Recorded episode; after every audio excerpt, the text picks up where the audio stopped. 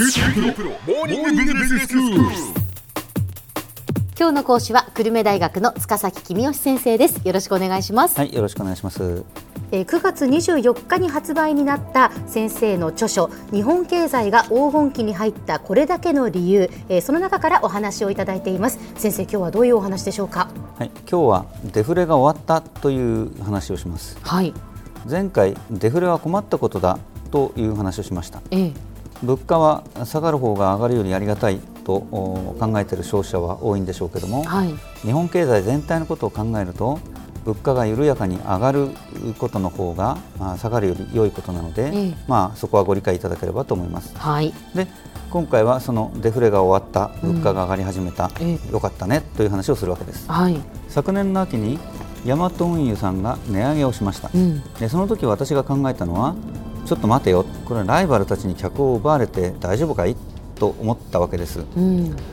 バブルが崩壊してからの日本経済はずっと長い間経済が低迷していたので各社が値下げをしてライバルから客を奪うことばっかり考えていたと。値上げをする勇気のある会社なんかなかったということですよね。ええ。まあ値上げをしてねそええ。のお客がいなくなったらそれは困りますもんね、ええ。しかし実際にはヤマト運輸さんが値上げをしたらライバルたちも値上げをしたんですね。はい。でこれは私にとってはすごく大きなニュースだったわけです。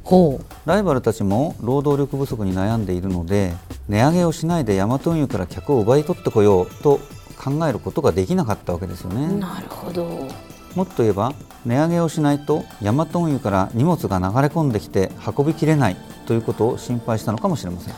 それほど労働力不足だということですね、実際、日本郵便さんは値上げのタイミングがちょっと大和さんより遅かったので、うん。荷物が流れ込んできて、えー年末の一番忙しい時に結構運びきれなくて混乱したっていう話も聞こえてきましたね。そういう話でしたえね、ーみんなで値上げをすると各社ともに客の数はそれほど減らないので各社とも収入が増えるはずですね。うん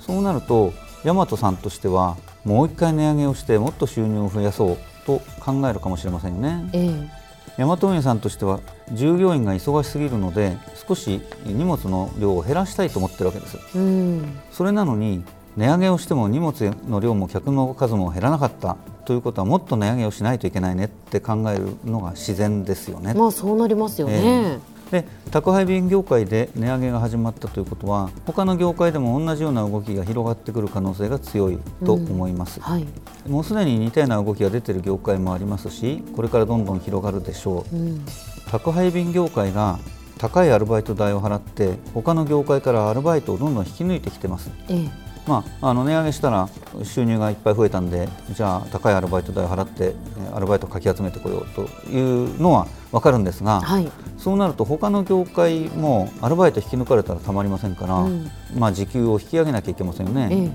でそうなると他の業界もお値上げしないとまずいよねっていうことになってくるだろうと私は思ってるわけです。うんじゃあいろんな業界に値上げが広がっていくんですね。そうだと私は思います、うん。もちろんすぐ値上げをする業界もあればしばらく経ってから値上げをする業界もあるでしょう。だけど私から見るとヤマト運輸の値上げがデフレが終わってインフレの時代が始まったんだよということを伝える、まあ、合法が鳴り響いたというふうに感じられたわけです、はあそうですか、ええ景気が回復を始めて5年も経ってやっとデフレの時代が終わったのかという感じで、えー感無量ですね。うん。その景気が回復したっていうふうに言われてから、え確かにまあここに来るまでえ長いことかかったなと思うんですが、ええええ。なんでこんなに5年もかかったんですか？え。あの一つずつ順を追って考えていきましょう、え。景気がとっても悪い時どこの会社も社内に暇にしている人が大勢いますよね。はい、景気が回復を始めてちょっとずつ仕事が増えてきても社内で暇にしている人たちが忙しく働くようになるだけですから物価は上がりません、はい、ま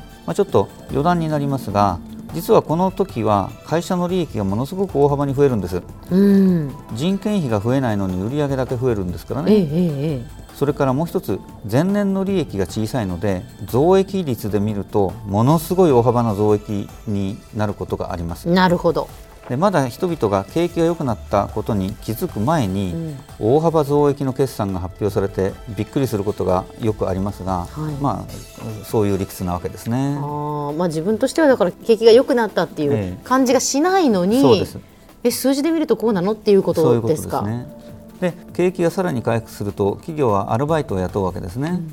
でもこの時点では失業者がいっぱいいるので安い時給で好きなだけアルバイトを雇うことができるので、はい、値上げをする必要がないんですね、うん、さらに景気が拡大するとアルバイトの奪い合いが始まるのでアルバイトの時給が上がっていきますと。しかしそうなると今まで仕事探しを諦めていた人たち、まあ、例えば高齢者とか子育て中の主婦なんかが働きに出ますのでアルバイト料の値上がりのペースってそんなに速くないんですよね。さらに景気が拡大してアルバイト料がさらに上がるとじゃあ企業は値上げをするのかなと思うんですが、えー、でもやっぱりここで値上げをしたらライバルに客を奪われるだろうなと思って値上げを我慢する。うんまあ、先ほど話したように企業は結構儲かってますから値上げを我慢してもなんとかなっちゃうっていうこともありますよね。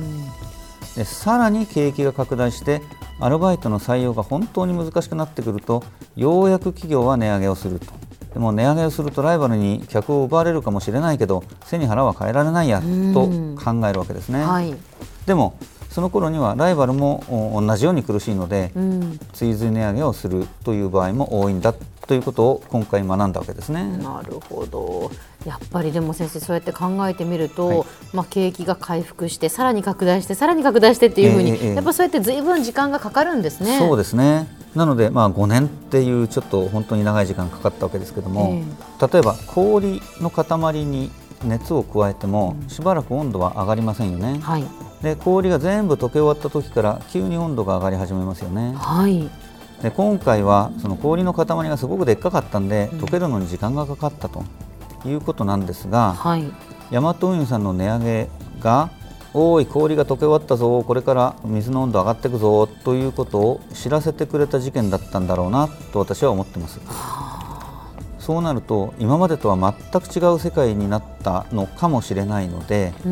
そこはよく見ていかないといけませんね、はい、では先生今日のまとめをお願いします、はい、ヤマト運輸の値上げをきっかけに宅配便各社が値上げをしました。その動きは他の業界にも広がっていくはずです他の業界も宅配便業界と同様に労働力不足に悩んでいるからです。今日の講師は久留米大学の塚崎君吉先生でした。どうもありがとうございました。はいありがとうございました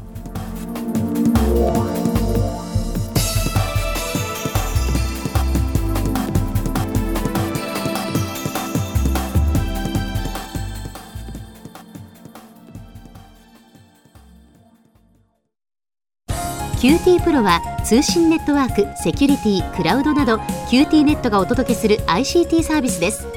九州中に展開した光ファイバー網を基盤に一番身近なビジネスパートナーとして九州の企業自治体の皆様をサポートします。詳しくは QT プロで検索を。